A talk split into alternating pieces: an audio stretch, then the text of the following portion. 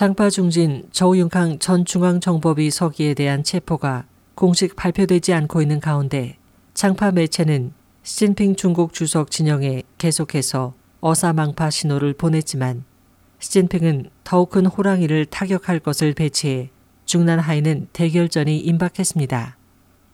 20일 중공 관영 언론에 따르면 시진핑 중국 주석은 리커창 총리와 류인산 중앙기율검사위원회 서기 그리고 장가오리 부총리와 함께 개혁팀 심화에 관한 회의를 열어 개혁을 전면적으로 심화할 것을 강조했습니다.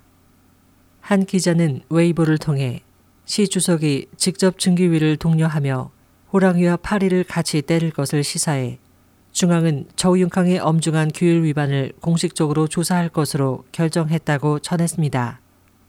한편 21일 장파에 잇따른 움직임은 국제사회에 관심을 불러일으켰습니다. 그 첫 번째는 중국 인터넷 마비입니다. 인터넷 접속을 시도한 수천만 중국 인터넷 사용자들과 연결된 인터넷 IP 주소가 미국에서 운영하는 동태망으로 넘어갔습니다. 이에 대해 동태망 기술 책임자는 이번 인터넷 마비는 중공의 인터넷 봉쇄 프로그램 업그레이드에 문제가 발생했음을 의미한다면서 지난 2002년 중공이 홍콩에서 신랑망 접속을 시도할 당시 그 결과가 파룬타파 웹사이트로 넘어갔던 것과 매우 비슷한 경우일 것이라고 추정했습니다. 즉, 인터넷 IP 주소가 동태망이나 파룬타파로 넘어가게 함으로써 이들에 의한 사이버 공격 등을 의심하는 것입니다. 이를 증명하듯 중국 내외 언론들이 연일 이 사건에 대해 보도하는 가운데 장점인 일파가 통지하는 환구시보는 동태망 운영사 등을 지목해 비방 공격했습니다. 두 번째로 최근 국제 탐사 보도 언론인 협회가 중공 최고 지도부 친인척들이 해외 금융센터에 보유하고 있는 비밀 자금에 관해 보도한 가운데 부패 관련된 고위층 관리 중 유독 장점인과 쫑칭홍, 저우융캉 등은 제외됐습니다. 또 홍콩 사우스 차이나 모닝 포스트는 시 주석 관련 책을 출간할 예정이었던 홍콩의 한 출판사 편집장 야우 원텐 씨가 선전에서 체포됐다고 전했습니다.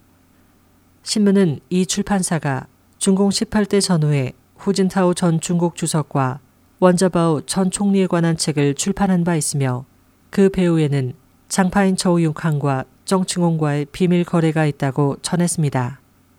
지난 2012년 2월 왕리진 사건이 폭발해 보시라이 전 충칭시 서기가 몰락한 후 장파 매체는 계속 보시라이의 배우 저우융캉이 중난아이의 고위층에게 위협이 된다고 보도했습니다.